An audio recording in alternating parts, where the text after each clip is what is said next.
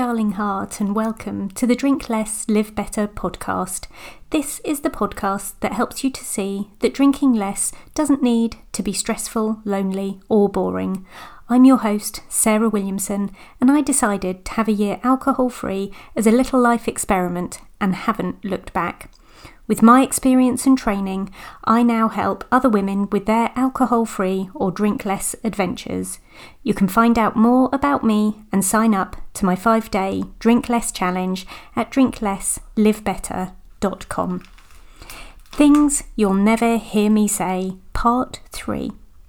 There's no need to cry. There's no need to cry goes in the same filing pile as You've got this or If I can do this, anyone can.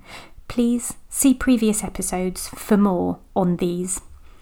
It's the same filing pile of doom that I try very hard never to use or look at.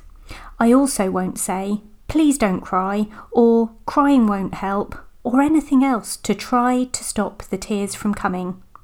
If we're working together face to face, I might at some point offer you a tissue, or perhaps my sleeve if I haven't got a tissue spare. But I won't try and encourage you to stop crying or tell you there's no need to cry. Tears are an amazing outward physical expression of our emotions. I've often wondered why we don't cry more as a society. We laugh and smile easily, and we know that's a sign that we're happy, why can't we cry easily to show that we're sad? Hmm, did you notice what I said there? We laugh and smile to show we're happy. But are we always happy when we're doing that, or are we giving other people what they want to see? Do we hide our sadness to make life more comfortable for those around us? It trips off the tongue. Don't get upset. Don't be sad about that. Don't let the bad guys get you down. Dry your eyes I could go on, but it all boils down to the same thing the denial of our true feelings. Do you notice your feelings, emotions, and responses to them? If something upsets you and the natural reaction to it feels like a big, snotty cry, then don't hold back.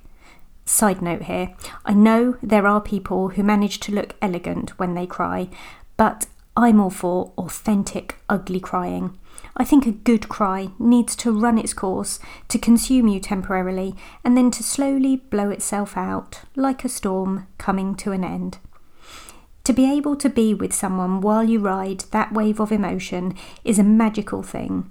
To have someone with you who can see you truly express yourself and not encourage you to edit yourself is powerful beyond measure. Who have you got in your life who you know you can properly cry with, who won't tell you to get over it or, God, my absolute worst, man up? Who do you feel really safe with? Getting our true feelings out into words takes a whole load of vulnerability, honesty, and bravery.